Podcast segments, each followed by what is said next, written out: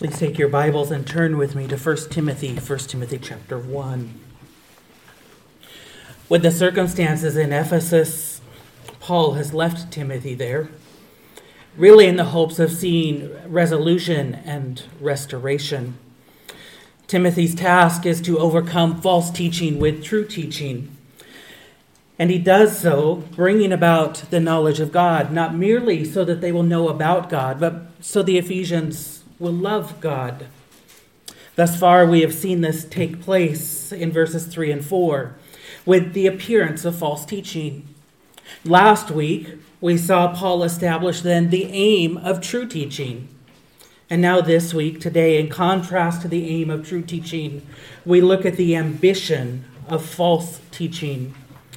The Word of God reads in 1 Timothy chapter 1, beginning in verse 3 as I urged you when I was going to Macedonia, remain at Ephesus, so that you may charge certain persons not to teach any different doctrine, nor to devote themselves to myths and endless genealogies which promote speculations rather than the stewardship from God that is by faith. Verse 5 The aim of our charge is love, love that issues from a pure heart and a good conscience and a sincere faith certain persons, by swerving from these, have wandered away into vain discussion, desiring to be teachers of the law without understanding either what they are saying or the things about which they make confident assertions.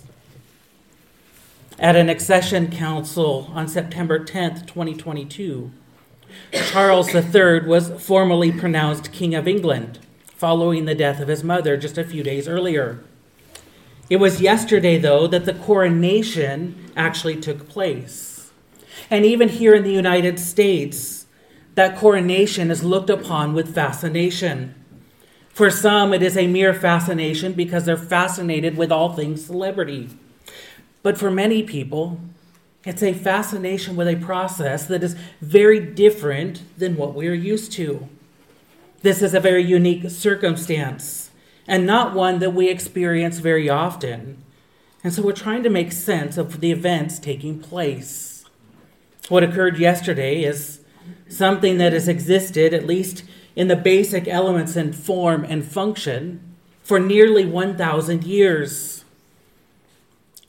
At the, as a point of history, I want to take a moment and I want to consider what did take place and why. At best, most of us are really unable to grasp a century of time. We can talk about it and think that was about 100 years ago. But to think about something that happened or began or occurred a millennium ago and has been in place that long, or even slightly less, is very hard for us to grasp fully. Consider first that the events that took place took place at Westminster Abbey. Westminster Abbey is a church, a place known throughout all the world. It is considered one of the key historical places in Christianity. I would definitely disagree with some of the preaching of present day, but having been at services there, it is slightly awe inspiring to think that what is taking place there is people lifting up prayers to the Lord. And at the very least, the Word of God has been read publicly again for about a thousand years. Westminster Abbey has been a place of coronation for about that same amount of time. In its original form, the coronation service was meant to be a service of worship, and the form of it is actually instructed by Scripture. Few people of the secular world understand this, and I would say that there are probably few Christians that don't even understand the significance of these events. The coronation service is an effort to adopt the process of anointing kings, as was done for Israel throughout the Old Testament. What Great Britain has done is adopted something that goes all the way back to the kings David and King Solomon. And that should tell us something. That tells us that originally the British monarchy was a Christian monarchy. The anointing ceremony takes us all the way back specifically to Solomon in 1 Kings chapter 1, when he was anointed by Zadok the priest. He was anointed with oil poured upon him to show his kingship before Israel on behalf of the Lord.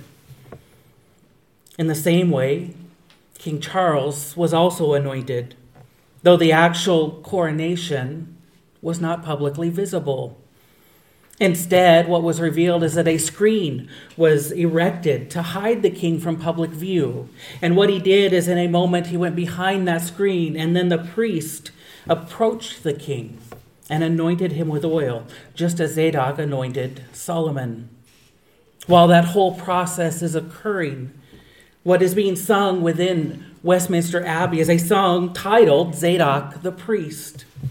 That song was composed by George Frideric Handel in 1727, and it was composed for the coronation of King George II.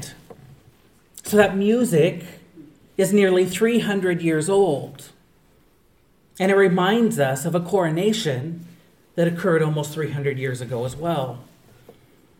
At a later point in the process, Charles III will sit upon a coronation chair. That chair is more than 700 years old. In that chair, just below the seat, is a block of stone called the Stone of Destiny.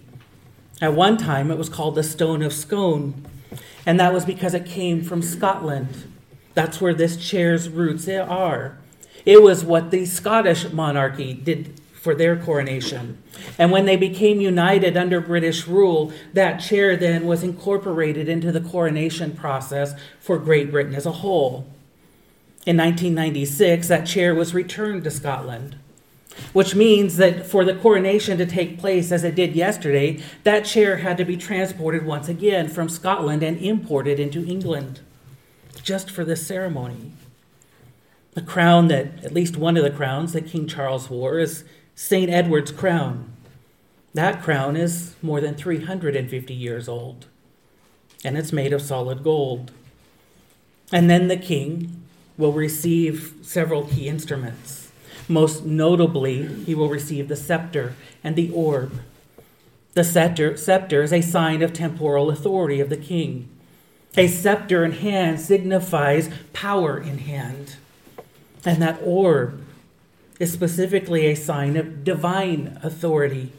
It shows the divine right of kings, meaning that the king is underneath the authority of God and acts on the behalf of God. And then, as part of that whole process, King Charles III will receive the title of the throne, which is what? We know, of course, king, but it is also the defender of the faith. Interestingly enough, the defender of the faith, that title does not go back a thousand years. It's a title given during the point of Reformation, roughly 700 years ago. It was given by the Pope of the Catholic Church to King Henry VIII. That right there by itself is kind of intriguing to think about if you know your history. During the Reformation, King Henry VIII wrote a tract that denounced and, and contradicted Martin Luther. And this greatly pleased the Pope. And so, in response, the Pope bestowed upon King Henry VIII that title, Defender of the Faith. What makes this intriguing is that later on, King Henry VIII and the Pope would have a very public falling out.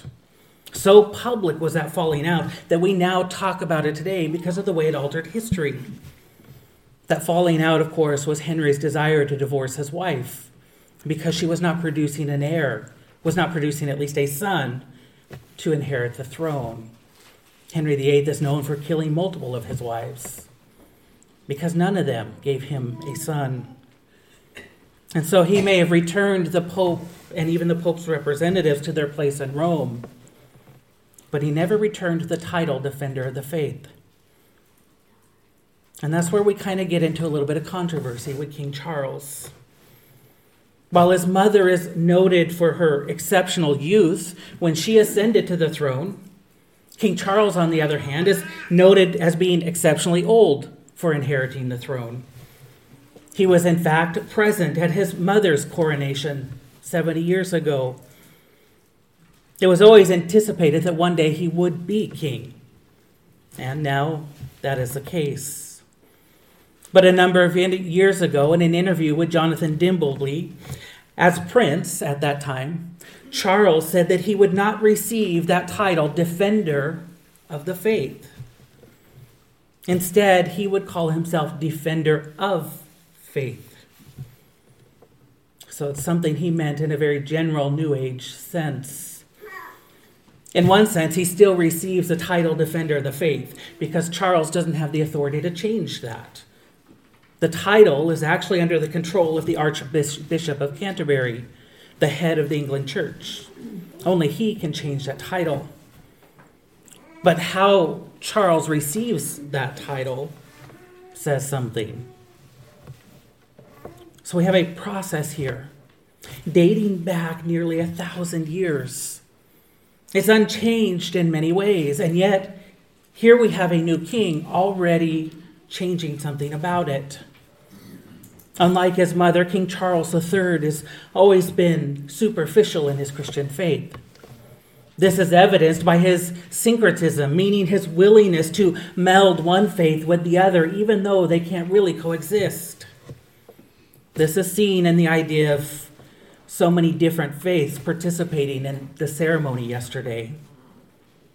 At 74 years old, King Charles III represents a very modern mindset that all paths lead to God. Despite that title, King Charles is the opposite of the defender of the faith. In fact, his ambitions go beyond that title as he aspires to be something more. He represents what we see going on in the church in Ephesus in our text, nearly 2,000 years later, 1,960 years to be exact. Ephesus is a church that was sanctioned to be a defender of the Lord's faith, and yet the leaders had their own aspirations. And in seeking those aspirations, they have set aside their God given mandate in favor of their self willed motivation. As we will see, the root of all false teaching is the same it's the exaltation of self at the expense of the exaltation of God. This morning we look at our text and we, we see four characteristics of false teachers. Four characteristics of false teachers. And I want you to consider first that false teachers swerve from godly character. Any person who studies geometry knows that the shortest distance between two points is a straight line. Repeated changes in direction means it will take longer to arrive at the destination. My family has friends from years ago who experienced this firsthand. Though one cannot take a directly straight path between Las Vegas and Los Angeles, the road is fairly direct and it is laid out before your eyes. All you need to do is follow it, and it will get you from Vegas to LA. These days, that drive is expected to take you about four hours. But at the time, these friends, these two ladies, the roads weren't quite the same, and so probably expect seven to eight hours. At that time, expecting that, that doesn't count stops. Those two ladies took at least two days. I wish I was exaggerating that, but I'm not. It took them two days, and that counts. They finally got tired at the end of the day and rested and stayed at a hotel. What happened, though, is like the false teachers of our text, they, they de- deviated from the predetermined plan, from the predetermined path that was set before them.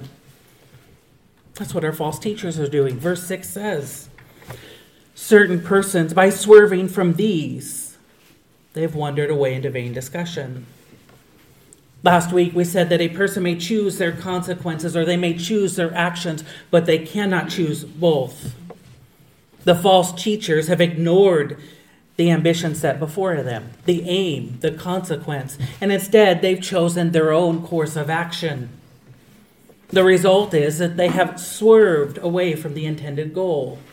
That's what our, our text says. They've swerved from these. Like the two ladies who had Los Angeles set before them, only needing to follow that path, that road to get them there. The Lord had placed before the church in Ephesus a goal to glorify Himself through the work of the church and its leaders. But they were distracted by their own agenda and their own egos. They swerved from their God intended path and they missed their intended target. More specifically, the text reveals that they swerved from the priorities of verse 5. They swerved from these. These being, they swerved from a pure heart and a good conscience and a sincere faith. And since each of those is a prerequisite for love, we can only conclude that these false teachers also missed the aim to love. That's really disheartening. Because genuine love comes from genuinely experiencing the love of God. We love because he first loved us, it says in 1 John 4 19. Do you understand what that means for the church in Ephesus? It means that we have these church leaders, these teachers, who are responsible for the teaching and the shepherding of the members. And yet they're not even converted themselves. How can a person be responsible for stewarding people towards the Lord when that leader lacks a relationship with the Lord Himself. Sadly, I don't think that's uncommon in many churches today. I remember many years ago a, a local newspaper, obviously not here. It was a newspaper of the city where we lived at the time. They ran a story of a pastor's group that met for coffee, at least weekly, often three times, four times a week.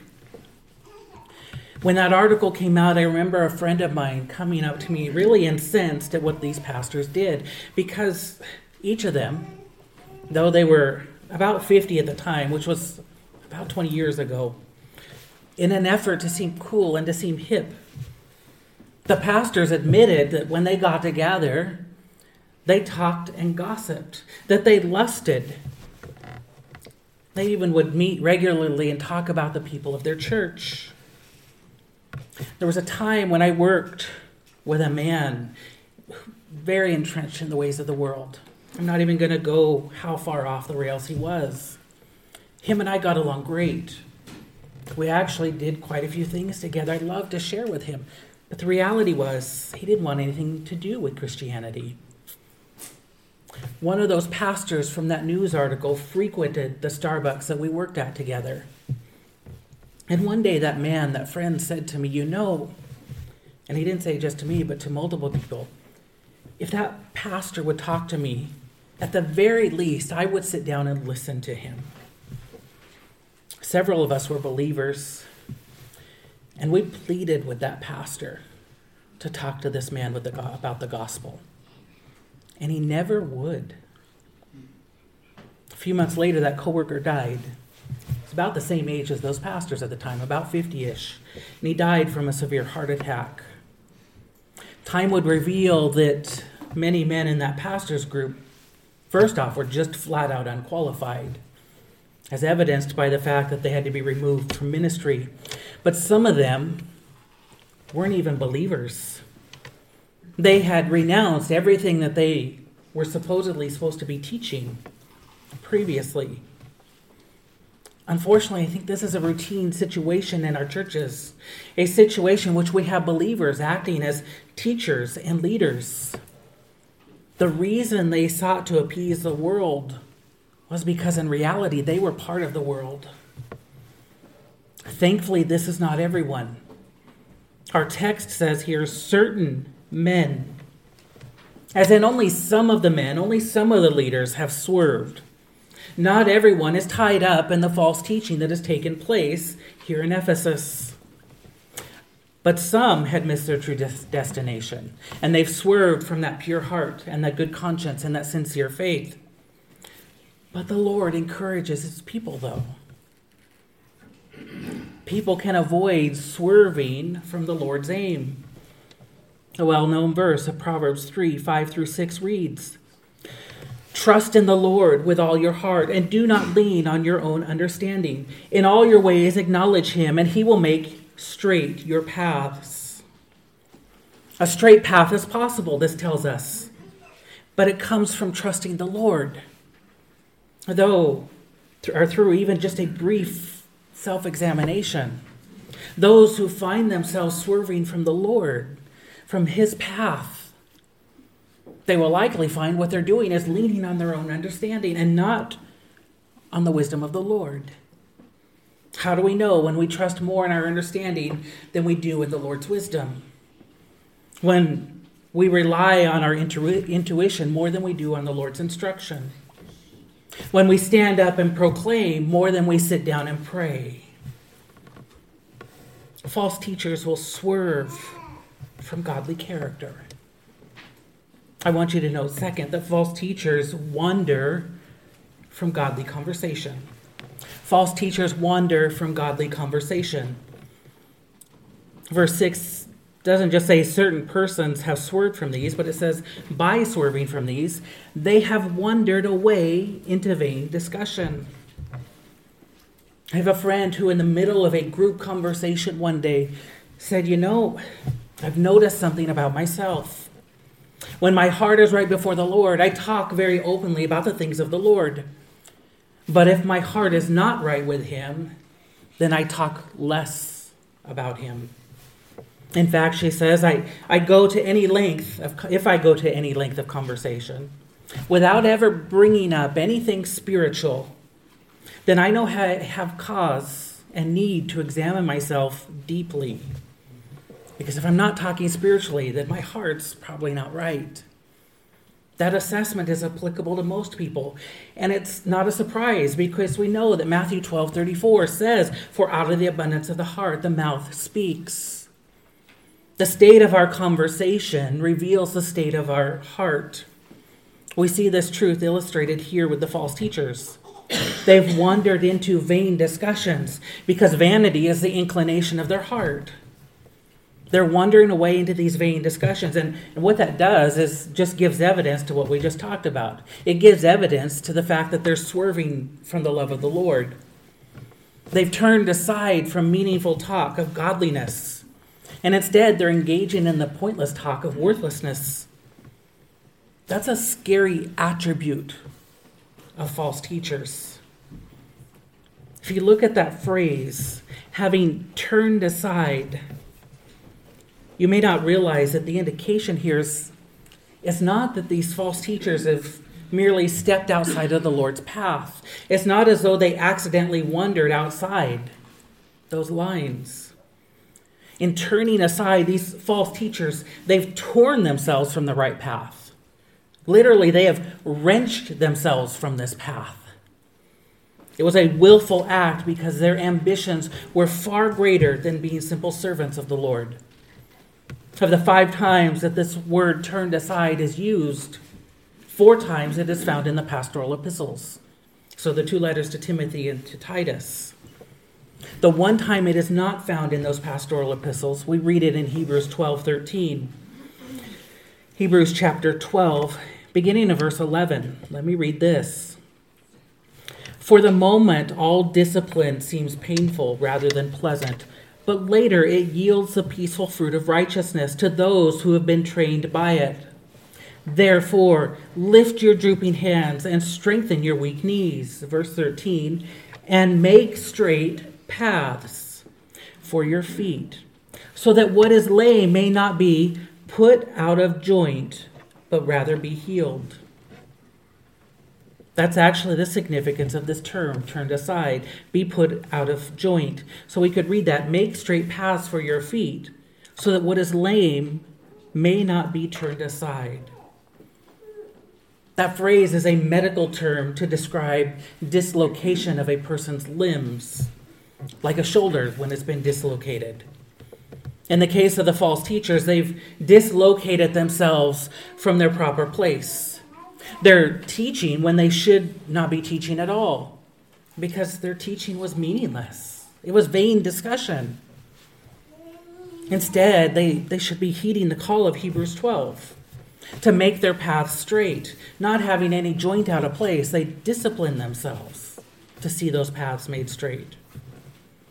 It's kind of ironic that those who are teaching have nothing to teach. That those who desire this position that requires them to speak publicly and profoundly have nothing but empty speech. Gregory of Nyssa calls this word juggling. And he says, What is this vain juggling with words? Is he aware that it is God of whom he speaks, who was in the beginning and is in the Father, nor was there any time when he was not? He knows not what he says, nor what he affirms, but he endeavors, as though he were constructing the pedigree of a mere man, to apply to the Lord of all creation the language which properly belongs to our nature here below. Word juggling. Though the teachers, they may sound intellectual and they may sound impressive, the words which would, with which they speak, they're devoid of any content that is meaningful, and that's devoid of any truth that is helpful. Their words may even sound spiritual, but they lack spiritual results. Psalm 94:11 describes the thoughts of these men. It says they only give an appearance of the wisdom. And the psalmist says the Lord knows the thoughts of men, that they are but a breath. John Kitchen puts it differently and basically says eloquence can be a mask for ignorance. And that's what you see here. Meaningless talk has no value. It imparts no worthwhile knowledge. It generates no heart change. And it creates no godly character. It is vain and without value. It lacks meaning. It lacks significance. Perhaps the best modern example of this is most of the conversations that now take place on the internet. It is there that opinions are freely shared, an offense is willfully made, and outrage is freely propagated. So many of the conversations on the internet lack both content and character. Like the false teachers in Ephesus, that we must guard against this. We must guard against wandering from godly conversations. While this is especially true, the false teachers, I, I think it's the goal of all people. I know it's the goal of all people because in an earlier letter to the Ephesians, Paul writes, Let no corrupting talk come out of your mouths, but only such as a good for building up, as fits the occasion, that it may give grace to those hear. Who here? A religion of mere talk grieves the heart. It does not exhort, it does not edify, it does not encourage. This is a call here for the content of one's speech to reflect the content of one's heart. False teachers, they swerve from godly character, they wander from godly conversation. I want you to know, third, now that the false teachers divert from godly ambition. Their ambition here is to teach the Mosaic law and make it binding on the people. Verse 7 tells us simply, they desire to be teachers of the law. Every cult, every false religion is born out of 1 Timothy 1 7. False teachings and movements always come from the desire to elevate self above God. All false teachings are born out of the desire to be God rather than to submit to God. And that's the problem that we find in Ephesus as well. The false teacher's priority was on their position, not on their proclamation. The great London doctor, Dr. Martyn Lloyd-Jones, once wrote Teaching the word is such an awesome task that a godly man shrinks from it. Nothing but this overwhelming sense of being called and of compulsion should ever lead anyone to teach. The problem of the false teachers is in Ephesus is that they had these godly ambitions, but without a godly call or godly character. They desired to be teachers of the law, but had no desire to submit to the law. There are godly aspirations in Scripture. We actually will see this later on in our letter to Timothy here. Paul writes, This saying is trustworthy. If anyone aspires to the office of overseer, he desires a noble task, indicating that indeed to have ambition of position sometimes is an okay thing. But man's ambitions are always directed by God's conditions. It is okay to seek after these positions, but they must be according to God's calling. They must be according to God's character, and they must be according to God's commands. These teachers here desired to be teachers of the law, not because they were pursuing God, but because they were pursuing their own prominence and their own power and their own prestige. In his work, Antiquities, the Jewish historian, Josephus shares the importance of this role, teacher of the law, in Jewish culture. And he says that Jewish people give credit for wisdom to those alone who have an exact knowledge of the law and who are capable of interpreting the meaning of the Holy Scriptures. And then he says this Though many have laboriously undertaken this training, scarcely two or three have succeeded. The Jews prized the knowledge of Scripture, it was important to them. And when a man became or turned 40 years old, he could be ordained. With ordination came several things. First, it came power. It gave them power because they could influence decisions, even judicial decisions. It also gave them prestige because ordination made them highly esteemed amongst their fellow Jews. And then a combination of those two things, of course, leads to prominence because they were considered prominent members of the Jewish community. The desire to be teachers of the law for these false teachers had nothing to do with teaching the law. Actually, in contrast to the verse, verse 5, which we read last week, where true teaching is the mark or is marked by a love of God, the false teachers here, they're motivated by a love of self. This earns them the description that they are puffed up with conceit, they understand nothing. They have an unhealthy craving for controversy and for quarrels about words which produce envy, dissension, slander, and evil suspicions.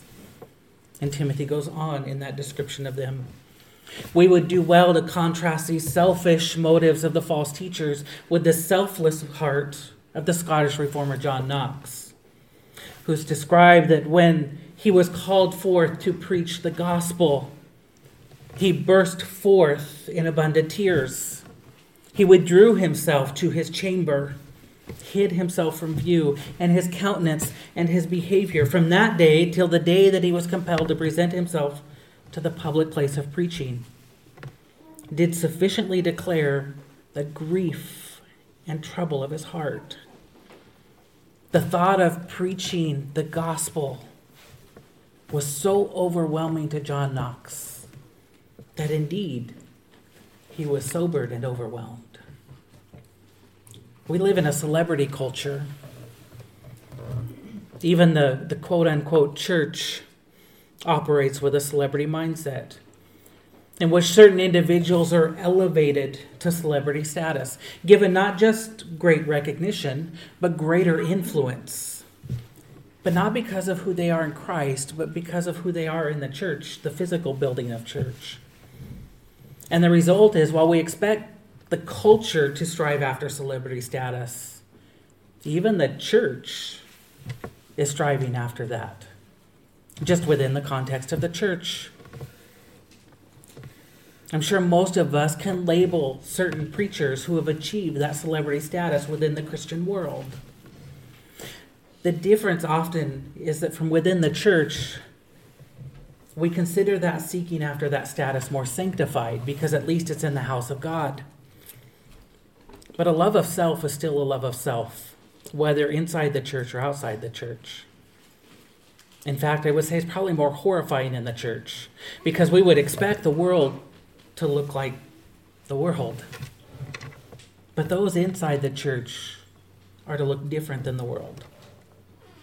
Some of the wisest men and best teachers I know, they're pastors that the majority of Christians would overlook that's because these men, they exist in small towns and in even smaller churches. So most people would think very little of them. That's the opposite of celebrity status, actually. I can think of one man in particular. I think a lot of people would benefit sitting under this man's teaching. But because he ministers in Idaho in a town of 600 people, in a church that's roughly about 50 to 75 people, most people will never hear about him. And most people would never receive him into their church. Small town pastor really must not be that great. But he's the opposite of those false teachers who define their status by the size of their church. And he is opposite of the expectations of people who define the ability to teach based on the size of the church. What makes the ungodly ambitions sorrowful here in our text and, and in general is thinking about what the people who seek power and prominence and prestige, what they ignore. What do they miss out on? First, by desiring to be a teacher of the law, they miss out on the true learning of the law. Without the law, they lose their opportunity to find themselves as recipients of God's grace and mercy because they have no understanding of their need for that grace and mercy. Second, they miss out on a true knowledge of God. Though they may know much about God, they don't know God very much. And third, they miss out on a true love of people. Because they don't know God, they, they don't know people. We should pity such a person. They fail to experience the blessings of God, though they give the appearance of godliness, at least outwardly. It's angering when false teachers have a foothold to deceive the people. We should find ourselves indignant towards the effect that false teachers have on this world.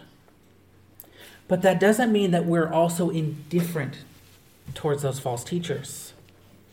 We should have great pity on them because one day they will stand before God and receive a severe judgment for their deception. But in the meantime, they're missing out on the great blessings of God.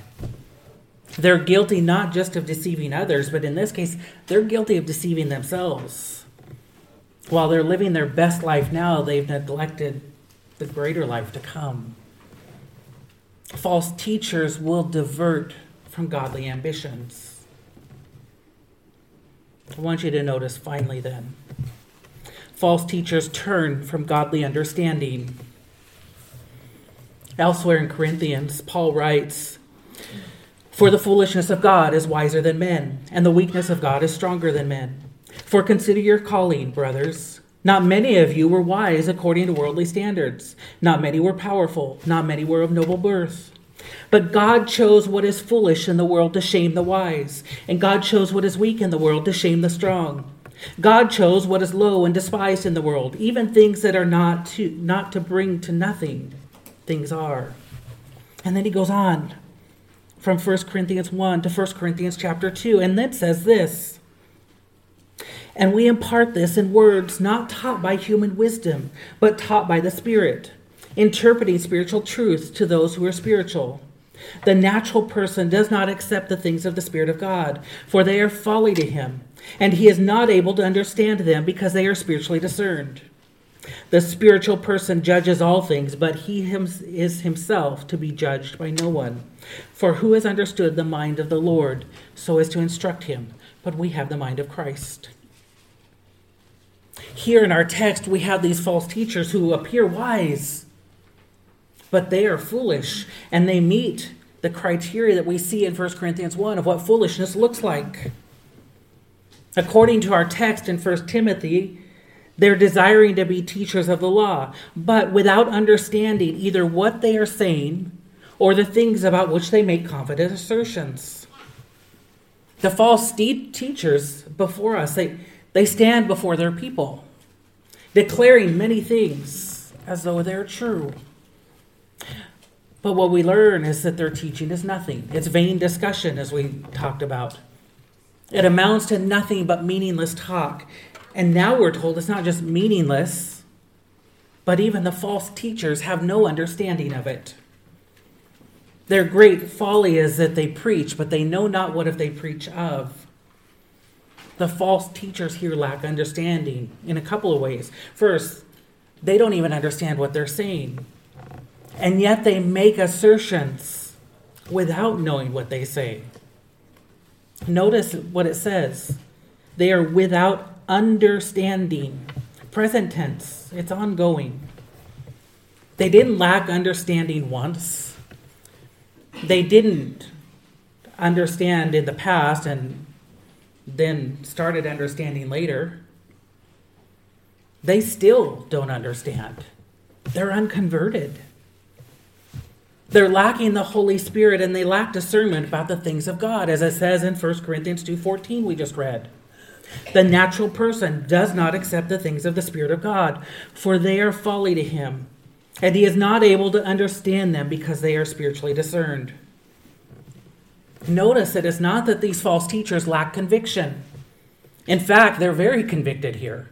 They are so confident what they believe, but they believe the wrong things. They're, they're so convicted that they're insisting on their beliefs and they're declaring them as absolute truth. That's what that means. But they're not true at all. John Stott suggests I, I cannot help wondering if this may not be why there are so few preachers whom God is using today. There are plenty of popular preachers, but not many powerful ones. Is it because the cost of such preaching is too great? It seems that the only preaching God honors, he says, through which his wisdom and power are expressed, is a preaching of a man who is willing in himself to be both a weakling and a fool. God not only chooses weak and foolish people to save, but weak and foolish preachers through whom to save them.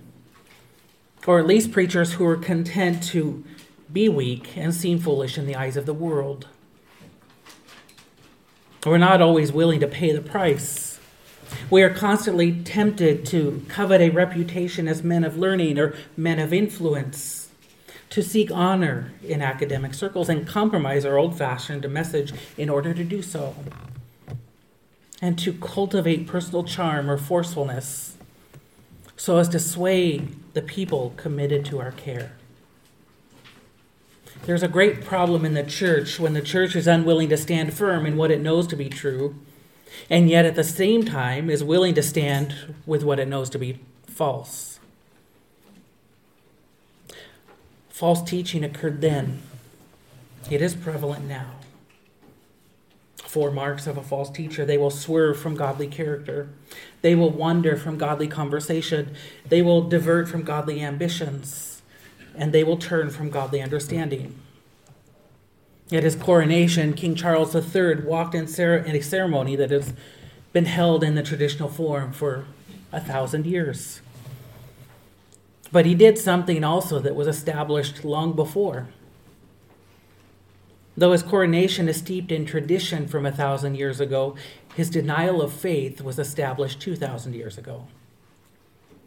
All he is doing is engaging in the New Age religion of electicism, meaning that he elects at will what he will follow.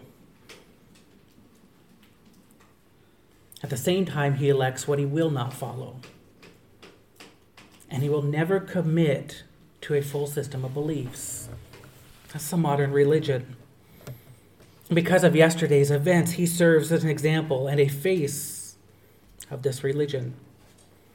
But King Charles was only one man of many. We need defenders of the faith, not defectors. King Charles is a defector. This morning I received an email from a defender. A friend of mine with the Slavic Gospel Association emailed after I said I was praying. And he says, We really needed it. 20 minutes before the service this morning. So this has been about eight hours ago now, their time where he was. I'm not even going to say. About 20 minutes before the service, I was informed that the FSB was going to be coming to monitor our service. If you don't know what the FSB is, it's the KGB, but just in modern terms. So KGB is coming to monitor that church. And the reason is that in this country, the church has to submit an application and be approved as a church. And the church had submitted the application because they wanted to be an official church, not of the state, but be able to operate openly as a church. Under a tourist visa, this friend of mine is not allowed to preach. But at the insistence of everybody in the church, they said, We really want you to go ahead and preach and share. So, what they did is basically called it an extended greeting time of this friend from America. And he did. He even talked about should I soften certain things? He definitely avoided criticism of the government, but when it came down to it, he didn't change his message. He didn't change the word of God, obviously. Afterwards, that KGB agent left, and they said they were gathering, they were talking. About 20 minutes later, that KGB agent returned and said, That man from America, his preaching was very good. So, despite the fact that technically he wasn't supposed to be preaching, the KGB agent first off saw it as much, but then also responded to it. What the Lord needs is not more detractors of the faith, He needs more defenders of the faith. Let's pray. Father God, in your glory and awesome power, you have declared yourself to be God over all, Lord. Father, I pray that we would declare you God over all as well in this time when it can be scary to stand up for the absolute truth that you've given us, Lord. Father, I pray that we would be great defenders of this truth, great defenders of this faith, and great defenders of your name, Lord. Help us to remain firm and established and not to be defectors, but rather may we look to you, may we proclaim you, and may we live in you. Father, I thank you for the opportunity to look upon Paul and Timothy and to see you work through them in the church of Ephesus as they confront false teaching. Father, may that be an encouragement for us. May that also, Lord, teach us as we seek to honor you more as a body of Christ, as your church. We commit all of these things to you. In your holy and precious name we pray. Amen.